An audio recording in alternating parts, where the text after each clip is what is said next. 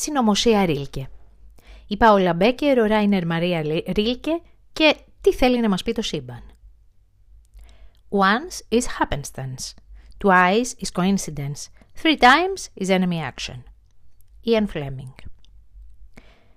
Υπάρχουν βιβλία που λειτουργούν σαν happy places, που δεν βλέπεις την ώρα να έρθει το βράδυ που θα αράξεις και θα τα απολαύσεις ή που σε ηρεμούν σαν να επιστρέφεις σε κάποιο είδους home, που σε αποσπούν για λίγο από τον οριμαγδό άγριων ειδήσεων της επικαιρότητας, από τα καθημερινά χάη, άγχη και απελπισίες, σαν νησίδες ησυχίας.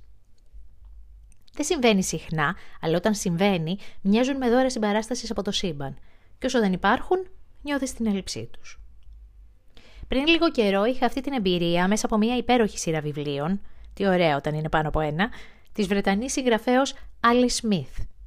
Μιλάω για την τετραλογία με τις εποχές, μια πολύ κριτική και πολιτική ματιά πάνω στη σύγχρονη Βρετανία, στα ψηφιακά μέσα, την pop κουλτούρα, τις σχέσεις, το μισογενισμό, το μεταναστευτικό, το Brexit, τον ρατσισμό και τις απάνθρωπες πολιτικές της δύσης, αλλά κυρίως την απέραντη ανθρώπινη μοναξιά και το τι κάνουμε για να την νικήσουμε.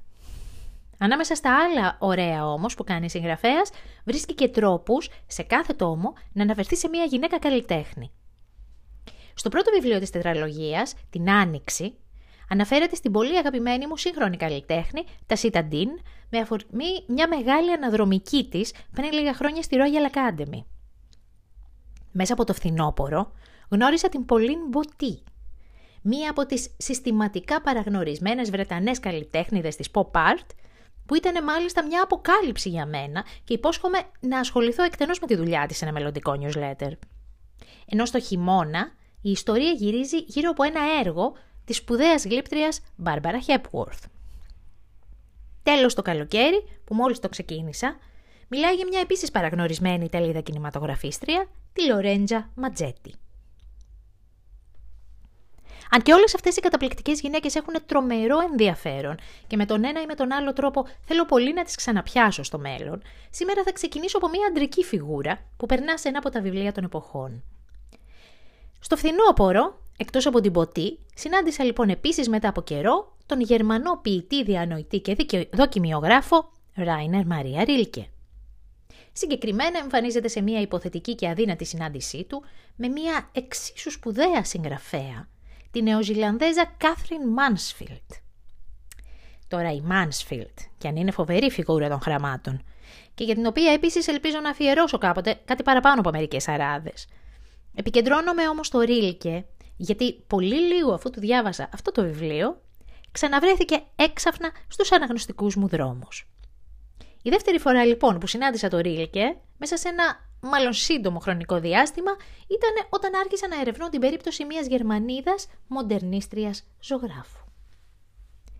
Η πιο μοντέρνα των μοντέρνων. Για την ιδιαίτερη περίπτωση της Πάουλα Μόντερσον Μπέκερ, ή για να είμαι πιο δίκαιη Πάουλα Μπέκερ, αφού ποτέ της δεν προσδιορίστηκε από το όνομα του συζύγου της, κι όμως διαρκώς τη συναντάς με αυτό, διάβασα για πρώτη φορά στην εξαιρετική σπουδή πάνω στα γυναικεία αυτοπορτρέτα The Mirror and the Palette, ο καθρέφτης και παλέτα, της κριτικού τέχνης, συγγραφέα και πρώην αρχισυντάκτριας του Freeze, του Freeze Magazine, Jennifer Higgy. Στο γοητευτικό αυτό βιβλίο παρουσιάζεται με αξιοσημείωτη ευαισθησία και ενσυναίσθηση η ζωή και το έργο καλλιτέχνηδων από τη μυστηριώδη Κατερίνα Βαν Χέμεσεν, που έχει ζωγραφίσει το πρώτο ever γυναικείο αυτοπορτρέτο καλλιτέχνη με το πινέλο στο χέρι, τον 16ο αιώνα, μέχρι και την τόσο σπουδαία και τόσο αργά αναγνωρισμένη Alice Νίλ, που έκανε το πρώτο της αυτοπορτρέτο όταν ήταν ήδη 80 ετών. Η ιστορία και η δουλειά της Μπέκερ ήταν για μένα από τα πιο συγκλονιστικά κεφάλαια του βιβλίου και πριν λίγες εβδομάδες είχα την τύχη να συναντήσω έργα της στην έκθεση που αυτή τη στιγμή τρέχει και αυτή στη Royal Academy of Arts στο Λονδίνο με τον γενναιόδωρο θα έλεγα για ένα ίδρυμα τόσο συντηρητικό τίτλο Making Modernism. Μια έκθεση που αφορά Γερμανίδες ζωγράφους που αν και μέχρι τώρα υπήρξαν ιδιαίτερα άγνωστες επέδρασαν διαμορφωτικά στην ανάπτυξη του μοντερνισμού. Η Μπέκερ λοιπόν υπήρξε ένας καλλιτέχνης, μια καλλιτέχνηδα τόσο συνειδητοποιημένη και αφοσιωμένη στη δουλειά και το καλλιτεχνικό της όραμα, που δεν δίστασε μόλις στις αρχές του 20ου αιώνα να αντιπαρέλθει ζητήματα ευπρέπειας και σεμνότητας, να ψηφίσει όλα αυτά που βάρεναν και για να είμαστε ειλικρινείς, αν και με κάποια εξασθένηση μεν, ακόμα βαραίνουν, τα γυναικεία στερεότυπα, τις κοινωνικές επιβολές πάνω σε τρόπου ζωής και συμπεριφοράς, και όχι μόνο να ακολουθήσει καριέρα ζωγράφου που ήταν κάτι ανήκουστο για την εποχή και το στάτους της, αλλά και να πειραματιστεί τολμηρά και για πρώτη φορά στην ιστορία της γυναικείας τέχνης μέχρι τότε με το γυμνό αυτοπορτρέτο. Και όλα αυτά, μια εποχή που στις λίγες γυναίκες που σπούδαζαν τέχνη δεν επιτρεπόταν καν να ζωγραφίσουν από γυμνό μοντέλο. Αναδεικνύοντας το γυμνό γυναικείο σώμα, όχι ως φορέα ειδωνοβλεπτικού ερωτισμού ή αγνότητας, όπως σχεδόν όλοι οι μέχρι τότε ζωγραφικοί, αλλά ως πεδίο εγγραφής της ντροπής, της απόγνωσης ή και της δημιουργικότητας, η Μπέκερ καταφέρνει να θίξει τα δύσκολα και ευαίσθητα θέματα της σεξουαλικοποίησης και της αντικειμενοποίησης του τόσο νωρίς και ενώ το απαλλάσσει από αυτά. Η γυναικεία πραγματικότητα στα έργα της φωλιάζει σε αριστοτεχνικές τρυφερές λεπτομέρειες. Στο χέρι στον ώμο ενός μωρού, στο συγκλονιστικό βλέμμα ενός μικρού κοριτσιού που μαζεύεται για να κρύψει τη γύμνια του, ή σε αυτό μιας νεαρής εγγύου με το χέρι στην κοιλιά, στο λεμόνι που κρατάει με μια στυλιζαρισμένη χειρονομία σε ένα περίεργο γυμνό αυτοπορτρέτο σαν στη life με ένα παιδί στην αγκαλιά της. Το γυμνό σώμα, γυναικείο ή παιδικό, δεν έχει τίποτα συναισθηματικό, ερωτικό ή άβολο σε όλες αυτές τις απεικονίσεις. Δεν έχει καμία σχέση δηλαδή με δουλειές σαν του Μπαλθούς, για παράδειγμα, που προκαλούν αμηχανία, καθότι κουβαλάνε μια ειδονοβλεψία σχεδόν στα όρια της διαστροφής. Η δουλειά της Μπέκερ, αντιθέτως, προβάλλει αυτήν ακριβώς την ευαλωτότητα που υπό το male gaze του Μπαλθούς ανάγεται σε πεδίο εκμετάλλευσης. Το γυμνό στη ζωγραφική της είναι ένα δοχείο, είναι μοντέλο, ένα αντικείμενο, ένας χώρος γονιμοποίησης ή ο λόγος ιστολής. Είναι η βιωμένη ή ενδελεχώς παρατηρούμενη συνθήκη που τελικά θα μπορούσαμε να πούμε και όπως θα δούμε ότι οδήγησε και την ίδια στο θάνατό της τόσο τα θέματά της, όσο και η χρήση του χρώματος που από απαλό και αδρό φτάνει να γίνεται παχύ και τραχή, αναδεικνύουν στους πίνακες της Μπέκερ μια μοναδική τεχνοτροπική ευελιξία. Σε έργα, ας πούμε, όπως το πορτρέτο κοριτσιού από την Ιταλία ή στο πορτρέτο της αγαπημένης της φίλης, Κλάρα Βέστχοφ, το χρώμα φτάνει σε μια θαραλέα σχεδόν γλυπτική πλαστικότητα, σε αντίθεση με πίνακες όπως το αυτοπορτρέτο της στο Παρίσι, ή στην επιβλητική γυναίκα με τα μαύρα, όπου η τεχνοτροπία της, με επίπεδες χρωματικές επιφάνειες, παίζει με πιο συμβατικά εξπρεσιονιστικά μοτίβα. Η μη γυμνή έγκυος γυναίκα με το χέρι στη φουσκωμένη της κοιλιά είναι ένα εκεντρικό αυτό πορτρέτο, καθώς δεν ήταν έγκυος και ούτε καν ήξερε ότι αυτό θα συνέβαινε πολύ σύντομα όταν το σογράφιζε. Είχε σχεδόν εγκαταλείψει εντελώς το γάμο της, ζούσε επιτέλους μόνη και απόλυτα χαρούμενη στο Παρίσι, κάνοντας το μόνο πράγμα που ήθελε να κάνει: ζωγραφική. Απεικονίζοντας την εαυτή της έγκυο σε τούτο το περίεργο και πανέμορφο έργο, μοιάζει έτοιμη να παράγει κάτι τόσο μεγάλο όσο μια ανθρώπινη ζωή. Και η αλήθεια είναι ότι παρά το σύντομο της ζωής της, πρόλαβε και άφησε πίσω ένα τεράστιο όγκο δουλειάς, ενώ η ζωγραφική της προσέφερε πάντα τέτοια αυτάρκεια και ψυχική δύναμη που δεν την άφησε να επηρεαστεί από στερεοτυπικές επιταγές εποχής και κοινωνίας. Η Πάολα βρέθηκε να κάνει ζωγραφική όταν οι γονείς της την έστειλαν στο Λονδίνο με μια θεία της για να μάθει οικοκυρικά. Καθώς η σχολή οικιακής οικονομίας δεν ήταν πολύ του γούστου της, και ούτε η σχέση με τη θεία ήταν η καλύτερη, η τελευταία κυριολεκτικά την ξαπόστειλε σε μια σχολή ζωγραφικής, κυρίως για κορίτσια, το St. John's Wood, συγγνώμη, το St. John's Wood Art School, για να την ξεφορτωθεί. Αν και στη σχολή το επίπεδο ήταν χαμηλό, όπως καταγράφει γλαφυρά στα υπέροχα ημερολογιά της, εκείνη μετά από μερικούς μήνες ήξερε πια τι ήθελε να κάνει στη ζωή της. Και ήταν μόλι 16. Γεννημένη το 1876, σε μια ευκατάστατη οικογένεια της Δρέσδης, η Πάολα είχε μεν την οικονομική άνεση να ταξιδεύει και να σπουδάζει, αλλά όχι να αποφύγει κάποιες καθιερωμένες κοινωνικές επιβολές. Προκειμένου να την αφήσουν να σπουδάσει σοβαρά ζωγραφική, για παράδειγμα, όταν πια επέστρεψε από το Λονδίνο στη Δρέσδη, η νεαρή καλλιτέχνη έπρεπε πρώτα να περάσει από μια σχολή για κουβερνάντες, για να είναι σίγουροι οι γονείς της ότι θα είχε τα τυπικά γυναικεία εφόδια. Φυσικά και βαρέθηκε απίστευτα εκεί μέσα. Το 1896 όμως κατάφερε να πάει επιτέλους στο Βερολίνο σε μια κανονική πια σχολή ζωγραφικής, έστω και μόνο για γυναίκες, ενώ ένα χρόνο μετά βρέθηκε στον παράδεισο των νέων καλλιτεχνών του χωροχρόνου της, το θρηλυκό Βόρψβίντε. Βόρψβίντε και λοιπές καλλιτεχνικές επικίες.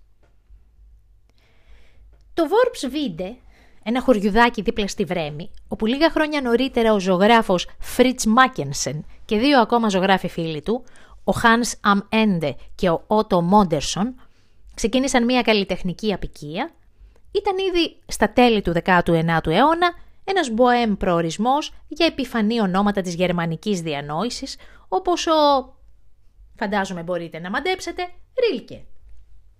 Ή και το ζεύγος καλλιτεχνών Μάρθα και Χάινερχ Βόγγελερ. Οι καλλιτεχνικές επικίες, χώροι όπου καλλιτέχνες μαζεύονταν και ζούσαν είτε μόνιμα είτε περιστασιακά, δουλεύοντας όλοι μαζί, ήταν μια ιδιαίτερα διαδεδομένη κατάσταση εκείνη την εποχή και σε Ευρώπη και σε Αμερική, κυρίως ως αντίδραση απέναντι στην ταχεία αστικοποίηση της Δύσης. Γι' αυτό και οι ιδρυτές τους επέλεγαν πάντα μικρά γραφικά χωριά, όπως το Βορψβίντε ή το Σαντίβς στη Βρετανία, ή περιοχές ιδιαίτερου φυσικού κάλους, όπως το Πονταβάν στη Γαλλία ή το εντυπωσιακό Άρενσουπ στην Ολλανδία ή το Ταός στο Νέο Μέξικο, για να εγκατασταθούν.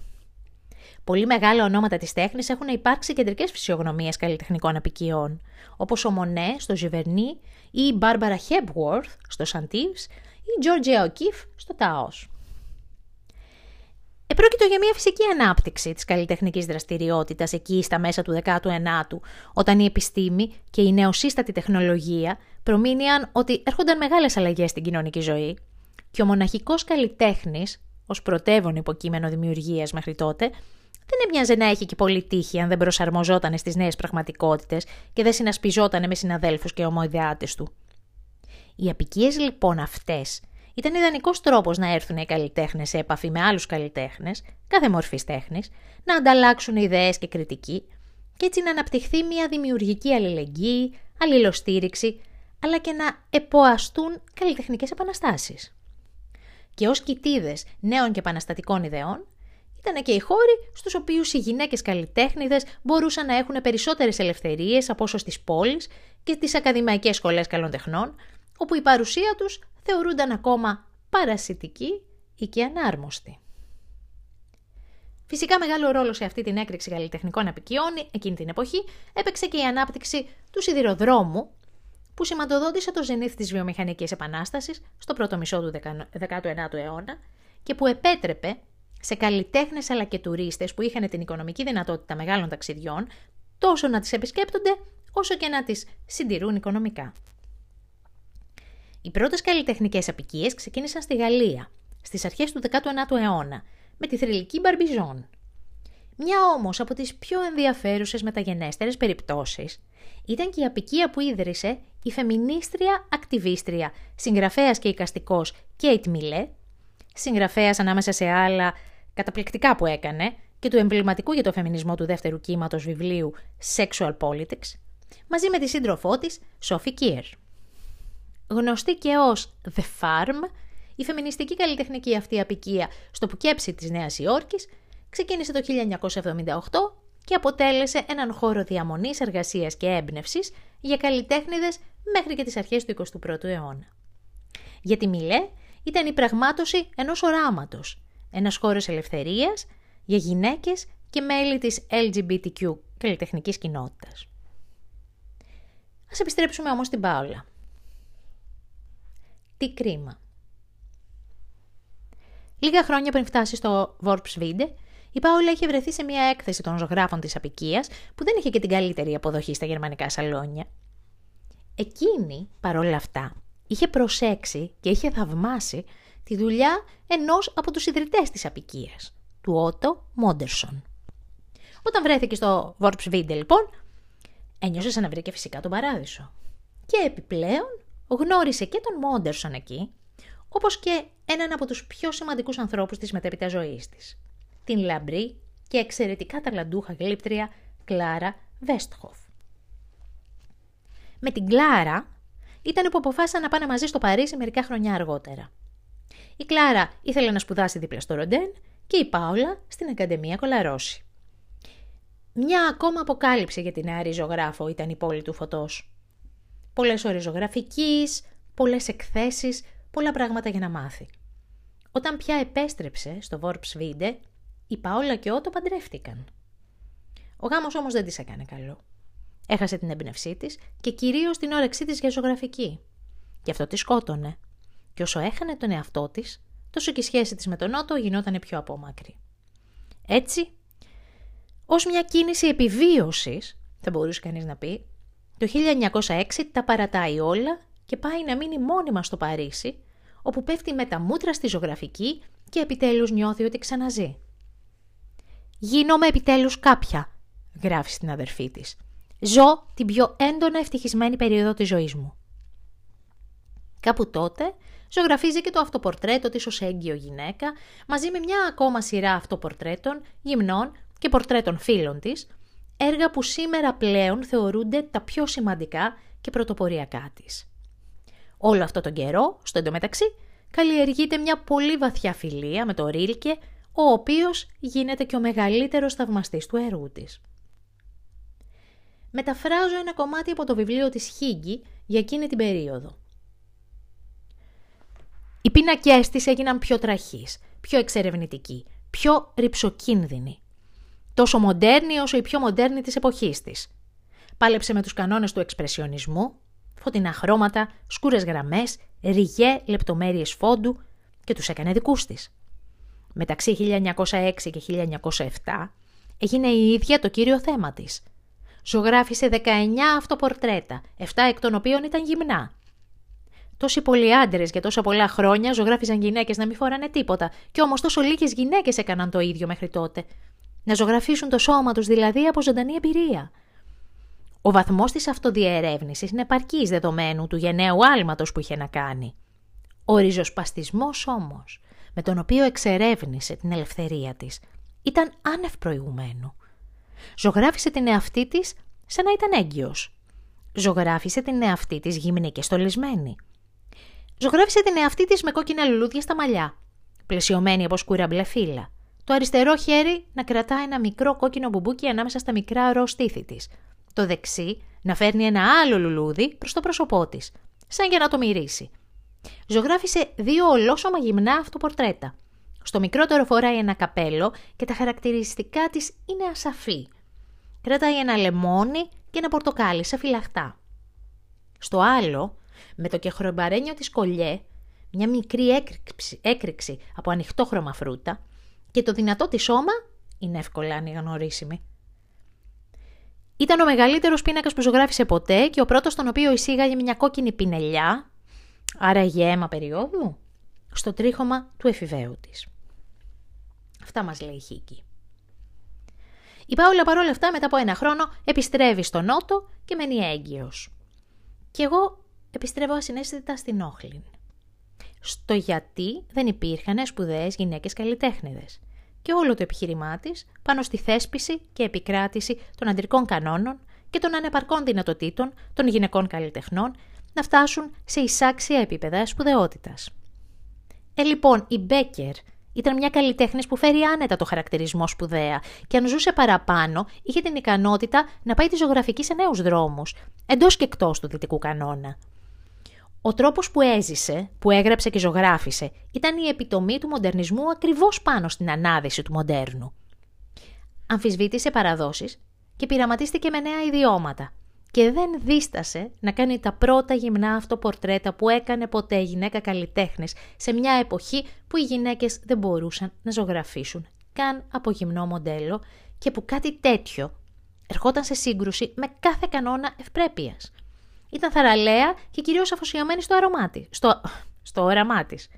Ο προπολεμικός της εξπρεσιονισμός, πουλιασμένος από τις επιρρέωσεις του Βόρψβίντε και από όλα όσα απορρόφησε αχόρταγα στο Παρίσι, μοιάζει να προβλέπει και να προφταίνει τα μεγάλα γερμανικά μοντερνιστικά κινήματα που αναπτύχθηκαν μεταπολεμικά. Και φτάνω στην τρίτη φορά που συναντώ το Ρίλκε. Μόλις προχθές, στο inbox μου, σε ένα από τα πιο αγαπημένα μου newsletters, το The Marginalian, που ίσως το ξέρετε παλιά ως Brain Picking. Σε αυτό, η συγγραφέας του, η Μαρία Υπόποβα, μιλάει για ένα από τα πιο περίφημα βιβλία του Ρίλκε, το γράμμα σε ένα νέο ποιητή. Το έργο τέχνης προκύπτει από μια απέραντη μοναξιά, γράφει ο Ρίλκε στο γράμμα, όπως μας θυμίζει η Πόποβα. Και σκέφτομαι αυτόματα τη μοναξιά της Πάολα. Τη μοναξιά της ως κορίτσι, παντρεμένη γυναίκα και δημιουργό στην προπολεμική Γερμανία. Τη μοναξιά της νέας καλλιτέχνηδος σε μια πατριαρχική κοινωνία. Της δημιουργού που πασχίζει να βρει την ταυτότητά της. Δεν είμαι Μόντερσον και δεν είμαι πια Πάολα Μπέκερ. Είμαι εγώ και ελπίζω να γίνω πολύ περισσότερα, λέει κάποτε στο Ρίλκε. Και να ανοίξει το δρόμο της.